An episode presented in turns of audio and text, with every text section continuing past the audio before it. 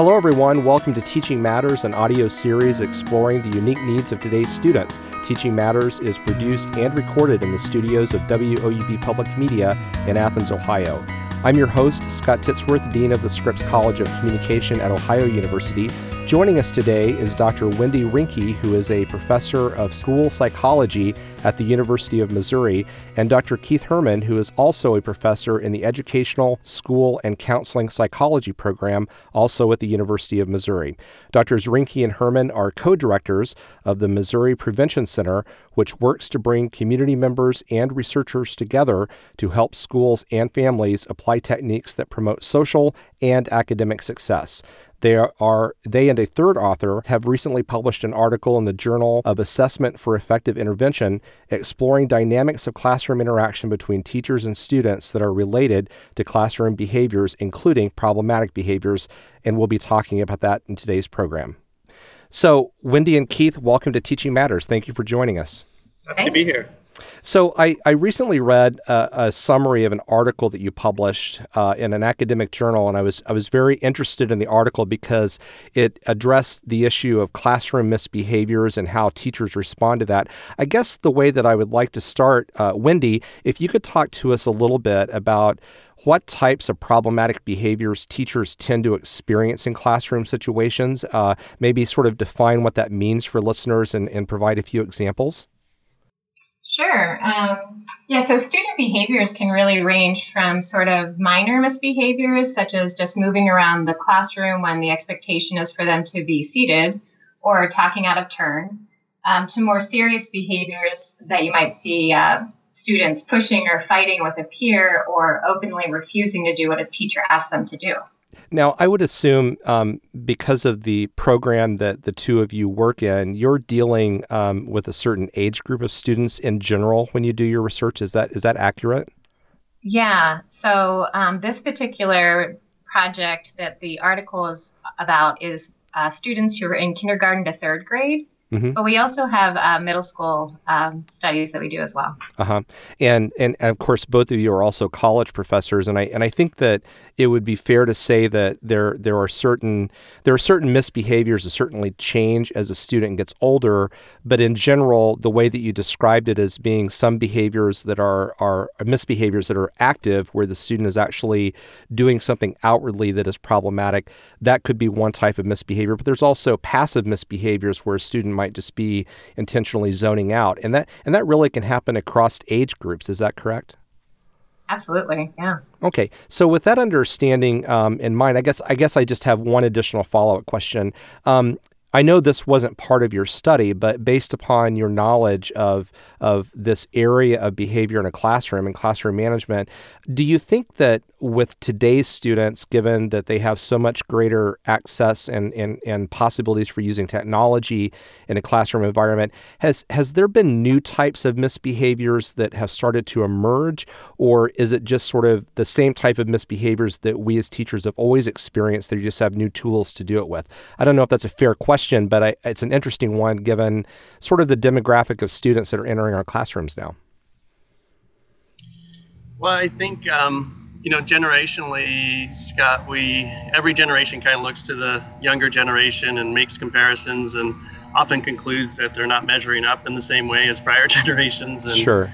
Um, and thinking that kids today are worse than kids from past generations and I think that's an oversimplification in the sense that, um, in many ways, kids of this generation are doing better than prior generations. And a lot of health indicators, things like kids are much less likely to smoke cigarettes, they're much less likely to binge drink alcohol, they're much less likely to um, have a teen pregnancy. Mm-hmm. And so I think generationally, I'm not as impressed by the variability as um, as by the fact that across the country, different schools and school districts service different types of students who are, are bringing to school a range of risk factors. And so, in those schools or districts where we're concentrating many kids who are coming to school having experienced toxic environments. And mm-hmm. by toxic environments, I'm talking about poverty, I'm talking about um, repeated occurrence of traumatic events, I'm talking about things that interfere with their development um, that creates unique challenges for those schools where you know half or more of the kids in the building are coming to school not ready to learn or prepared for the behavior expectations of school. Keith, um, just to follow up on that, because I, I think that's a, a, a, really interesting point. I, I would assume, I mean, I, I live in a community that's in sort of a rural Appalachian setting, and uh, uh and you know, I'm not sure exactly where. I, I don't recall exactly if uh, you even stated where you did your your research for this article, but the two of you obviously have experience in dealing with uh, and, and talking with teachers and students in different types of school districts than the one that's in my community. I, I would guess that those stressors and risk factors that you just described, th- there would be different manifestations of that in different types of schools, but you still get back to sort of fundamentally similar characteristics. Is the student in a healthy, safe environment that allows them to succeed academically? The, the exact answer to that question might change, but it's still sort of a root fundamental cause. Is is that a fair assumption? I think that's a very fair assumption. I think you know schools and teachers, educators are challenged to um, to educate all students, and uh, that we know that schools can be places that can help students overcome you know those barriers to education and be successful despite some of those challenges and I, one other point I would make to this, regardless of the setting where teachers find themselves and the types of challenges they're dealing with, we, we hear from teachers over and over again that classroom management is one of the biggest stressors of their job. Mm-hmm. And many teachers, if not most teachers, will tell us that they've been woefully unper- un- underprepared to mm-hmm. deal with the types of behaviors they're seeing in their classroom. And so that really, I mean, the central message from that for me is that we need to do a much better job of preparing our teachers, supporting our teachers to um, be successful in their interactions and, and, relationships with students. That's great, and actually a, a, good segue to the next question I wanted to ask. Wendy, uh, one of the things that I was really, uh, because of my professional training, interested in in your article is the way that that you uh, and uh, Keith and your other co-author discussed the interaction as being sort of fundamental to classroom management for the teacher. Um, of course, I'm trained in the field of communication where we we you know specifically look at interaction patterns, but that's really what you all described as being a, an essential cornerstone uh, in your article. Can you talk a little bit about the role that that interaction plays between teachers and students and why those patterns are so important to this issue of classroom management? Yeah, absolutely. Um, so, like the interactions between teachers and students, what we know is they're very reciprocal in nature, meaning that um, the actions of one really triggers the actions of the other. So, for instance, if a teacher notices that a student is sitting quietly and working on an assignment, the teacher might acknowledge that by providing praise to the student. And then the student will continue to be an engaged learner, and that student may actually be more likely to display that similar behavior in the future. Um, and that's mostly because, you know, most students really enjoy receiving attention from their teachers. Um, however, there are some students where any attention from a teacher is reinforcing. So when a teacher provides attention in the form of maybe a reprimand or a correction to a student, it could actually increase the likelihood that that student displays that behavior in the future because they know if they do that again, they'll get attention from their teacher. And for some students with challenging behaviors, um, teachers and students might engage in what we call coercive interactions or interactions that spiral into more and more negative exchanges. Um, so, for instance, a teacher might provide a reprimand to a student who then reacts by increasing the intensity of that behavior. And the teacher then um, becomes more forceful in the reprimand, which then results in a student becoming yet more um, intensifying that behavior even more, which could lead to the teacher actually having that student removed from the classroom. And for some students who find school to be less fun or who struggle with academics or find it to be difficult, they can actually learn that by engaging in those challenging behaviors, they get out of the things that they don't like to do, making it more likely that they'll actually act out like that in the future. Huh, interesting. So it, it has exactly the opposite effect that the teacher might want to be accomplishing. Exactly. Yes. Um, Wendy, sticking on that, you mentioned uh, praise, and, and one of the things that I you know thought was interesting in this discussion in, in, your article was that you know you basically give the reader the the understanding that classroom management and the things that the teacher says is not just as simple as you know please stop that. I mean there there actually is some nuance to how these interactions need to unfold for the teacher to maybe accomplish her or his goals. So you mentioned praise, for example, uh, in the answer to the last question. If you were in a classroom setting, uh, or, or, I guess more appropriately, if you were talking with uh, a teacher that is getting ready to go into the classroom for the first time and giving uh, her advice on how to use praise effectively, um, how would you how would you you know sort of recommend that following some some of the practices that you know would be more effective? Yeah, I mean, praise is a relatively easy but really impactful tool that teachers can use uh, with their students.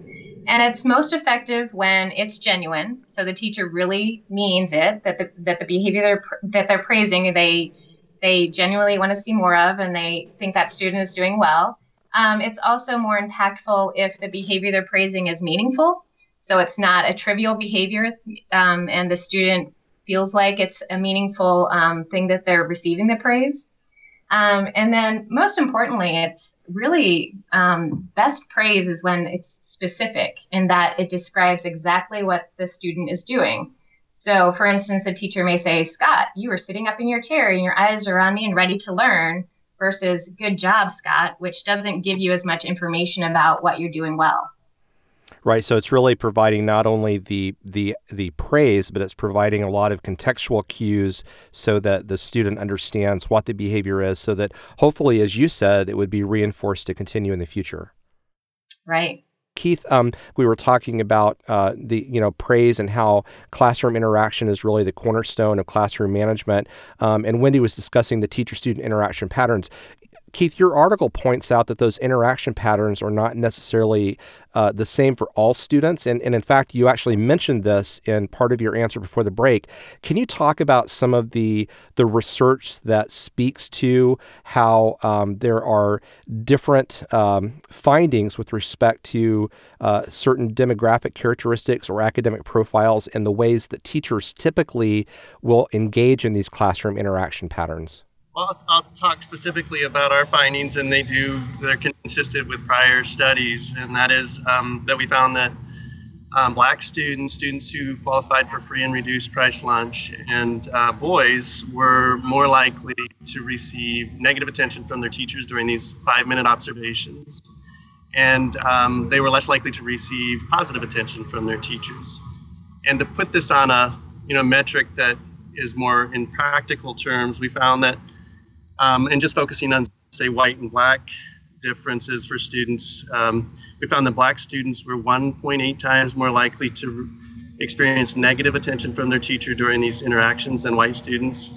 And white students were one and a half times more likely to receive positive attention from their teacher during these five minute observations. And so if you extend these patterns out over a typical school day of, say, six hours, that would mean the average black student would be getting 16 reprimands or experiences of negative attention from their teacher versus nine for white students. And white students would be getting 18 uh, interactions of positive attention versus 12 for black students.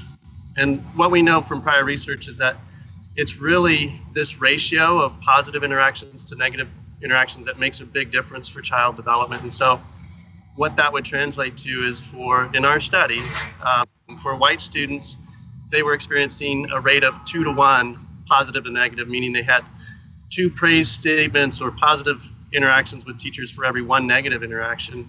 For black students, it was one praise statement for every 1.3 negative interactions. And so what you get is a picture of a profoundly different educational experience for, for students who are experiencing more positive relationships with their teachers or interactions versus negative.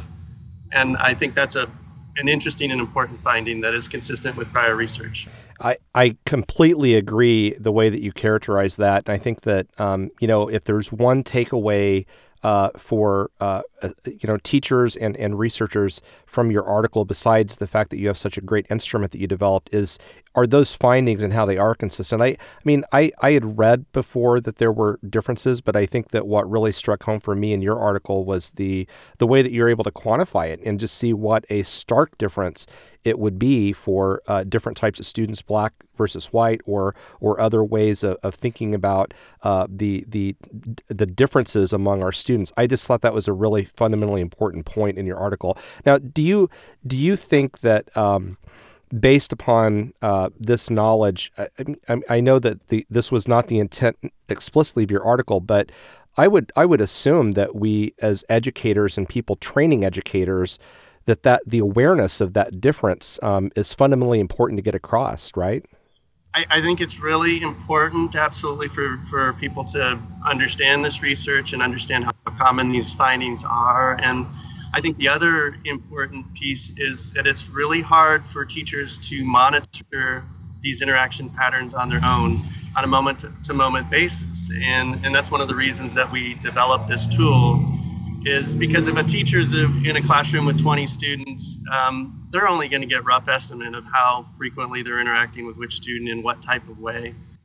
But, but with this really brief observation tool, we can give them ongoing feedback that will make them more aware of these patterns and that um, you know all teachers want to have a positive impact on youth uh, and this is one way that, that they can continue to do that and to influence all youth in their positive ways so, so that's a great uh, segue to talking about the uh, the tool that the two, the three of you developed in your article. Uh, the two of you and your co-author, Wendy. Um, maybe if you could, for the listeners, sort of describe what was available for uh, either researchers or practitioners who were wanting to work with teachers in in uh, school settings previous to your study, and then maybe talk about what the instrument was that you developed and why it offers uh, some potential advantages in those settings. Sure. Um, so there's different methods to measuring teacher and student behaviors. One way um, that's been used prior um, and continues to be used is having teachers and students um, rate themselves or one another um, about their behavior or interactions or even their relationships. Um, and the problem with that is it's it's retrospective, so they have to reflect on you know what's happened in the past, um, and it may not necessarily reflect what's happening at that moment in the classroom also those types of measures can be time consuming and they may not be necessarily sensitive to change um, over time. Um, other measures that are available there are other observation measures out there that you can use um, that uh, researchers or practitioners will observe in a classroom for you know maybe 20 minutes or so and then give global ratings of what the perception is of what they saw. So was it more negative or positive and so forth. Um, what our tool brings is it's we're in the classroom and you are just telling moment by moment what's happening so that you are really getting a snapshot or a picture of exactly how those interactions are playing out moment to moment in the classroom, which then can really be useful um, to provide feedback to the teacher around those interactions. Um, so, like Keith said, you know, it's, it's, it's challenging to have 20, 25 kids in your classroom and sort of know how you're interacting with them um, at different periods of the day or throughout the year. And having just a brief tool where you can get snapshots of that and get feedback about, oh, I, I'm actually providing more negative than positive attention to certain individuals in my classroom. And then being able to change that is really what um, we hope this tool can be used for. And, and Keith, the primary purpose of the article was to uh, essentially provide evidence of the effectiveness of the tool that you all created. Uh, is there anything that you can summarize easily for uh, the audience that might talk about the advantages that you saw for it? I mean, Wendy's already talked about the efficiency of how it's used, but from a reliability standpoint, is is this a scale or a tool uh, that you see as being an effective way um, across schools and, and and across teachers to uh, sort of assess these interactions?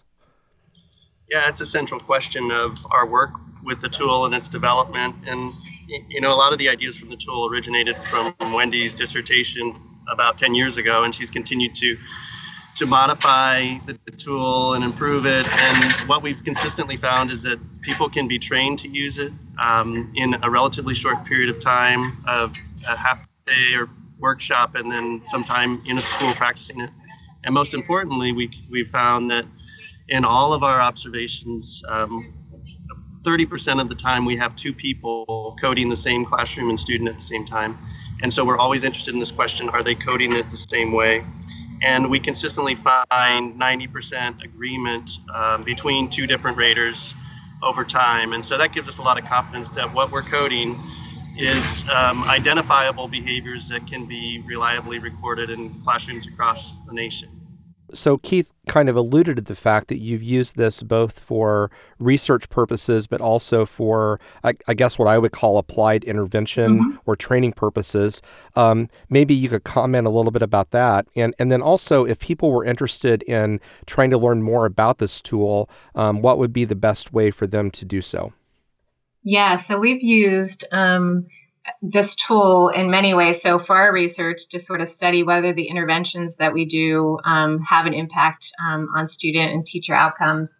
But also, I've used it with teachers um, who are maybe new to the field um, and go out and observe and then give them feedback about how they're doing. So, this tool could really be used by principals um, as they do walkthroughs um, to give feedback to teachers or other other people working with teachers in school. Sometimes there's instructional coaches or other individuals that go in and are already observing for certain things in a classroom. They could just add this tool in um, to help give some feedback to teachers and help them improve their interactions with students. Um, for people who are interested in, in finding out more about this, um, they can certainly um, email me directly. Also, the journal that published this article, there's actually going to be a um, it's a more practitioner uh, friendly article that directly describes how to do it and has um, a template for what you could use in the classroom to just tally the different behaviors that are uh, part of the tool. That's very useful. And I, I, tell you what, when we actually um, put the podcast up, we'll make sure that there's a link to the journal um, article so that people can find it that way. So that's the great advice for that. I, I, guess my last question, and this is really to both of you, and you, and you can take turns answering it. You know, the two of you are, you know, among the, the you know, leading national experts on this issue of classroom management and, and how teachers do that to affect positive uh, behaviors in classroom situations. But you're also teachers, and ha- based upon your uh, experience as researchers, have you changed in the way that you teach in your classes? And I know that you teach a college age classroom that that probably in, in most cases has um, teachers or graduate students or both. Uh, and so it's a very different type of student population. But but have you changed as teachers in the way that you interact with your students based upon the fact that you've been doing research on this for a number of years?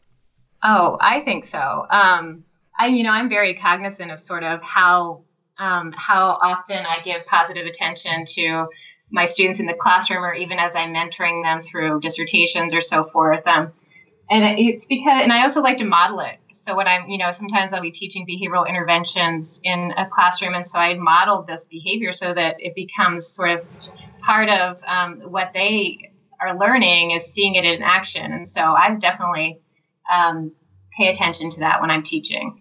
Mm-hmm. Keith. I think in addition to that, it also makes me reflect on myself as a parent. You know, there's so many parallels between uh, teaching and influence on youth and parenting. And, and I think some of the things that we ask of teachers and expect them to do, it's just really important to acknowledge that that it's really challenging. And it's and some of the skills are, are complex even though they seem really simple. The idea of i should praise more than or give more positive attention than negative attention seems really easy. But in practice um, what wendy talked about at the beginning is that a lot of times what non-compliant behavior in youth draws out of adults. Um, and defiance draws out of us is a sort of response that is almost always unhelpful. It's it's often an escalation. It's often an emotional response, and so I think I always draw on this research to remind myself to continue to pay attention to my own interaction ratio and um, and to be sure that it's I'm trying to be mindful of making it that all the people that I interact with have more positive in- interactions with me than negative interactions. I think that's wonderful advice from both of you. I, I think both as a as a teacher and as a parent, there's a phrase that that I bat around a lot where I say I need to pick my battles, but but it's a lot more nuanced than that. I don't I not only have to figure out when I need to intervene, but as you as you both you know point out in such an eloquent way. I have to think about how I'm intervening, and and really that's the root message that you're both trying to get across um, with the research that you're doing. So I want to thank you both for being part of the program. Thanks for having Thanks for us. having us. And to the listeners, if you would like to learn more about the work being done at the Missouri Prevention Center, you can visit their website at prevention.missouri.edu. Uh, and on that website, you can not only find out about uh, this research, uh, but the other research that's conducted under the rubrics of the Prevention Center, and also find contact information for uh, getting a hold of either uh, either of the two individuals on the program today uh, or other people that's associated with the Missouri Prevention Center. Thank you for listening to Teaching Matters, produced by WOUB Public Media. You can always listen at woub.org backslash perspectives. Our audio engineer today is Adam Rich, and I'm Scott Titsworth. Special thanks to Timothy Vickers of Ohio University's Center for Teaching and Learning for his assistance in producing this program. On behalf of WOUB Public Media, thank you for listening and have a great day.